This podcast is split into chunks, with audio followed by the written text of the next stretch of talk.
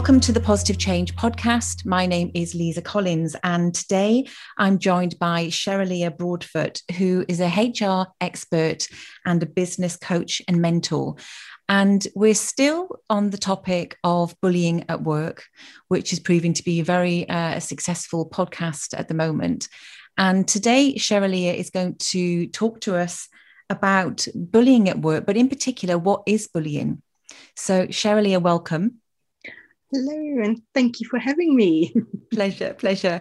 So, yeah, from your HR perspective, just talk us through what bullying actually is. Right. So, bullying is really, it, it actually forms part of a bigger piece of legislation and of work with, you know, within the HR work, and it actually falls under bullying, harassment, and discrimination. And, you know, it, uh, it's so important because I think, you know, sort of in, in essence, most harassment or discrimination starts off as bullying. But unfortunately, bullying is the only um, is the only area that's not actually defined by law as such. Mm. Mm. You know, and we I'm sure we'll talk about that in a little while. Um, but you know, sort of as as an organization, bullying is really any time when you're feeling, you know, another colleague or a, um, manager or somebody actually makes you feel small or less than who you are. Um, you know, it's um, it's really, you know, bullying is really about those unwanted feelings um, and something that makes you feel uncomfortable.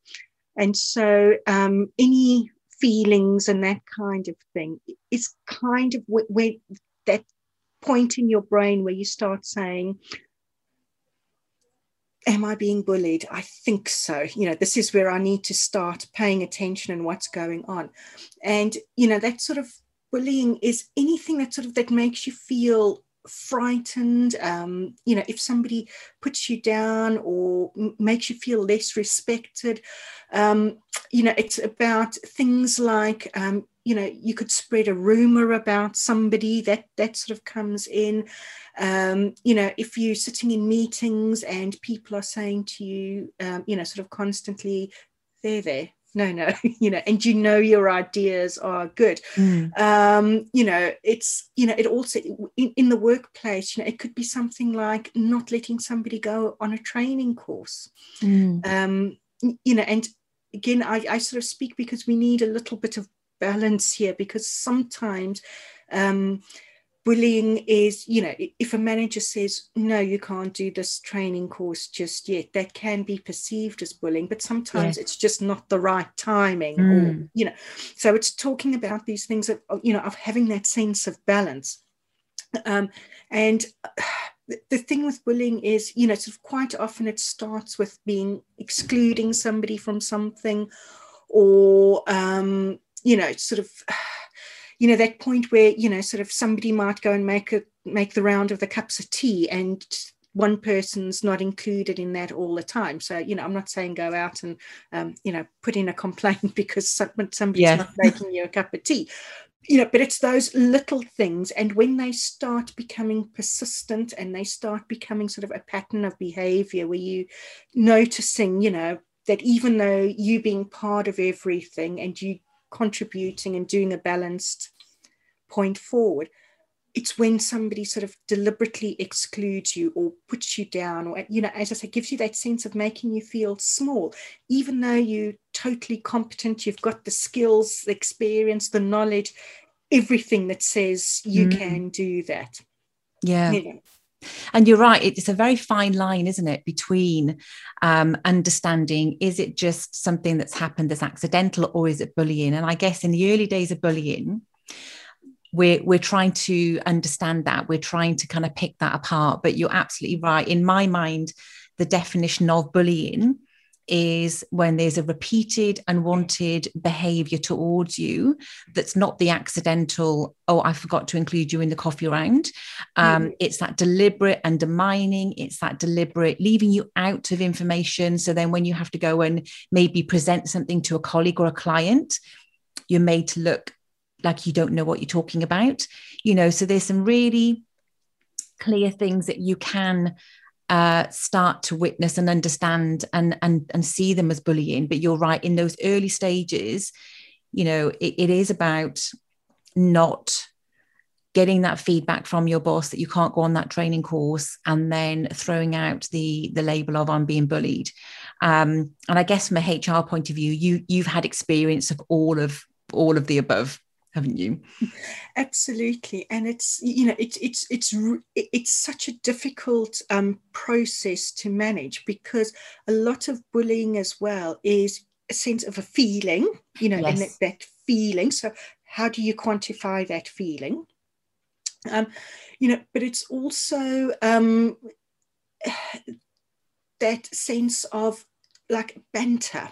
Mm. Um, you know, and again, how do you quantify banter? Because a lot of bullying is put down to, oh, it's just banter. Yes. Um, you know, and I think, you know, sort of what you mentioned sort of earlier and touched on there was the, the accidental bullying and sort of more of the determined bullying. Mm. Um, you know, I think most people, if it's in an accidental bullying point of view, if you just sort of said, look, you know, did you realize you're doing this and this is how you're making me feel? Mm. The accidental bully in inverted commas would yes. feel mortified and actually yes. go, you know, I'm really sorry. I had no idea I was doing it. And they would do something to stop that or Absolutely. Make sure that they didn't do it again or something. Yeah. Um, and it's, you know, it's that determined bully and that's where the you know where the problem lies because it starts with a little bit of banter. It starts with a little bit of exclusion. It starts with that you know oh don't worry i'll do this piece of work. You don't have to. And then you know when you're standing up the next day pitching or you know whatever it is you're doing and you haven't got that and they making themselves look even better it, yes. it's that you know that start you know those are the the points where you actually say oh, something's not quite right here. And this is when yes. you need to pay attention. Yeah, yeah, absolutely. And the, the, the bit I want to mention here as well is you're right, you know, so for us, for example, what you could class as bullying or you perceive as bullying might not necessarily affect me. So I do feel that we all come at this from a different baseline, depending on whether we've experienced bullying before, depending on whether or not banter is okay for us, a typical, you know, a certain type of banter. So it really does depend, doesn't it, on, on our own individual threshold as to what's acceptable for us. But I always feel that it, you know, when I try to explain this to people, it is yeah, how you're made to feel. And if it's continuous, if it you can you can see it's deliberate, if you've given that feedback and that person hasn't had the reaction of being mortified and said, Look, I'm so sorry. I didn't realize that I was making you feel that way. Um, mm. And the, the behavior persists, then you know you've got a bully on your hands. And that's when the, you know, I, another thing I wanted to mention is all the people that I've interviewed, especially over the last year, have all talked about having that initial instinct of something's not quite right so it's almost like you go past that. You might have that initial query of, oh, is there something not quite right here? And then you give your feedback. The person's mortified. You go back to normality. But if you if you don't have that response, it's like your bullying antenna goes up, and you're and, I'm curious as to and this is what I'm exploring at the moment, as to whether that I think triggers us into an early fight or flight or an early warning of something's not quite right here. There's a bit of danger. There's a bit of automatically going into survival mode. What's your thoughts and reflections on that? Um, I would agree with you because I think a lot of things from the start, you know, sort of as human beings, we don't want to believe we can be bullied. We don't want to believe that it's actually happening. We've yes. joined an organization, we're proud to work there, we're earning a salary, a lot is depending on, you know, on us when we're there. And so I think initially we don't even recognize it until it starts becoming a problem. Yes. And it's only at that point where it becomes a problem that we consciously recognize it. Yes. But you're quite right. You know, the brain, you know, is sort of picking up on that threat that's coming through. Yes. But it hasn't quite filtered through to your sense of reasoning and logic to say, this is actually what's happening because, you know, you know in the working world everybody's adults. Adults don't bully each other. That happens Absolutely. in the schoolyard. It doesn't happen at work but yes. Yeah you know if it started in the schoolyard chances are very good it's going to carry on through work and adult life and absolutely. you know, you know all of that. So you know so we don't notice it at the very beginning. And then as i say when it becomes a problem that's when we kick in and go oh oh now what do i do? Because suddenly then you know we we sort of thrown we're on the back foot and mm. we're sort of going well now what do we do because actually you know i've got a family to support i've got this you know and we're spending the majority of our lives at work yes. you know you're sort of thinking you know on an average an average working day seven to eight hours depending where you're working mm. the higher up the chain you go the longer hours you're working so the more yeah. time you're spending at work you know so you just your brain is in that you know what do i do i you know mm. it's got a bit got that dichotomy going of is this happening am i imagining it is yes. it real you know is this really real yes. you know and there's that that constant argument internally before mm. you actually get to the point of going yes it's real and now i need to do something about it yeah but do you think as well, just hearing you speak now, thinking, so it's almost like we get that initial trigger of the threat. And it's like our rational mind, you know, takes some time to catch up. So our instincts have been triggered. The threat has been, you know, instinct, um, uh, you know, it's it's kind of triggered our survival brain. And then it seems to take a while for the rational brain to catch up. And then when it does, it feels like you're already in that fight or flight. And then, like you say, you know, not even that we're spending the majority of our time in work, but also this is our our means of survival. This is our means of paying our bills. This is our means of paying, you know, for food on the table. So this, you know, there's so much more then that kind of comes into the rational brain for you to try to make sense of. But that's what I'm kind of getting a sense of now is that, yeah, we have that initial threat trigger, takes a while for the rational brain to catch up. But by the time it does, our body and our physiology is already been triggered and it's in that fight or flight. And I guess it's really difficult then, isn't it, to then rationalize and plan and think through about how am I going to get out of this. So that feels when it potentially could be quite damaging and when we start to go inwards and and and become self-destructive. What are your thoughts on that? Definitely. I mean, I would totally agree with that because once we're in that flight or flight mode, we've then got the stresses coming in. And that's when it then starts, you know, sort of, you know, what do I do? That panic. I say panic. Not everyone panics because everyone responds differently mm, to that. Yeah. But there, you know, but there is that sense of panic because this is my livelihood. you can't just walk away from a job. The brain says, you know, so you've either got to look after your family and deal, you know, and you know, suck it in and deal with it, kind of thing. Yeah. Until you're you know, sort of something filters through into your brain that says, no, no, no, no, you know, we need to do something about it. But what is that something? Yes. Yeah. And I guess as well, that next step, which we can talk a little bit more in in future podcasts. We've got some plan to do quite a few of these um, that next step could look like quite a few different options. There's not necessarily one option. And I know, I guess, from within the workplace, and you'll you'll be very familiar with these, is we've got our workplace policies and procedures.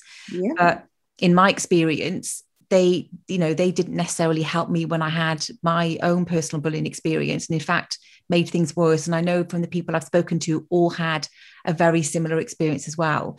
But you're right, is at this point, there's a selection of things that we can do. And and i guess as well it's then understanding really where you are and then what those options are and which route you go down. And and i don't know about you but it feels like that's the bit that we probably need a bit of support and coaching that's not necessarily from hr uh, what are your thoughts on that? Through my experience um you know and i i got bullied within an hr department yes. which you know which is huge because you don't say or do anything no you know that's not the done thing um, you know, but for me, it was really about putting that plan together and sort of going, I now need to be accountable for making sure this happens. Yes. And that sense of coaching and development through there is not something anyone ever taught me. No. Um, and it was something that I sort of went, actually i you know i need to have this clear in my mind because i need to understand what i want to do because every part fiber of my being is saying just walk out. Throw it out. Just just walk away from this. You know don't worry about what you're going to do next. Um, sometimes you you know people are lucky enough they can just walk away. You know there is a safety net with family or you know that kind of thing that can support yeah. them but not everybody can. And it's that plan um, you know i call it a transition plan that yes. gets you from where you are to you know to that place of being sanity safe secure you know and out yeah. of the bullying situation that's so important yeah because there's something here feels important as well about validation it feels like at this mm-hmm. junction mm-hmm. we need that validation to one understand what's happened and to be validated that it has has happened the way that you're perceiving it because i think that's really important to help you to move forward and i always feel at this stage as well that um that people at this stage may choose to go down um, a grievance route because ultimately they're looking for three things. They're looking for one, it to stop, the bullying to stop. They're looking for two, for the validation. And then three, they want justice. You know, and I recognize all of those steps. And and and obviously, you know, and and this has been written about many times on a lot of um, you know anti-bullying books and you know that's been written that a grievance will never give you those three things. And I, I i agree with that. What do you think? Definitely, but there is a little bit more to that conversation as well because um, you you can't get you can't get those just from bullying because you know sort of as I mentioned at at the beginning, bullying isn't quite um, defined in law. Yes. So it's only when it becomes harassment that we can do something about that from a legal point of view. Yes. Um, but you know, the, and this comes in as well, where there's a sort of a difference between having a really good HR team or people that you can rely on, and you know, the handful of organisations that we know are really bad at things and yes. get things completely wrong. Um, but generally, you know, sort of a good HR team, those policies and procedures are sort of the the equalizer that makes the level playing field that every body needs to play play by. You know those are the rules everyone needs to play by. Yeah. But it's it's really difficult um, because you know bullying as i say it's not defined. So and yeah. any point in anything that you're doing when it comes to raising a claim or a grievance the burden of proof is on the claimant to prove yes. that what they're saying is correct and that's really daunting because bullying as we sort of mentioned and picked up on is a little bit of a you know they said they said kind of thing it's one mm. word against another most and done behind closed doors you know the, these things aren't yeah. always done in the open they're kind of underhand aren't they and they're done behind closed doors which is part of the gaslighting and makes you feel like you're going mad. It's, so you're right it's very difficult isn't it? And and, and i've always kind of wondered why bullying is not illegal. Uh, but that makes sense now when you explain that. Um, but I've, I've always felt as well, and we'll talk about this in the next podcast um, about harassment, because I always feel that at the core of all harassment's bullying anyway. You know, harassment, you know, it, it is bullying, but it's a bullying of a particular protected characteristic, isn't it? Yeah, very much so, because harassment is sort of almost like the next level up of bullying in a way. Yes. It's when yeah. it's taken to that point where it's actually making you scared it's you know giving you those oh you know i can't be in there and yeah you know and as you say i think um, you know it, it's that because harassment is got those protected characteristics, um, you know, which is your age, your disability, your gender reassignment, pregnancy and maternity, race, religion, sex, sexual orientation. I think I've got yeah. them all in there. Um, yeah. I have skipped one or two, I'm sorry. Um, but, you know, it's when those are enshrined in law that those come in that's when things can happen and that's yes. when you know sort of a good hr team yeah l- luckily the majority are good um, you yeah. know can then step in and you know sort of do the behind the scenes investigations and yeah. because it's very very traumatic and i think you know sort of when we talk about harassment i'll pick up on that in a little bit more detail Brilliant. And on that note, we'll wrap things up here. And uh, our next one will focus on harassment. So thanks everyone for listening. And uh, we'll speak to you again soon. Take care.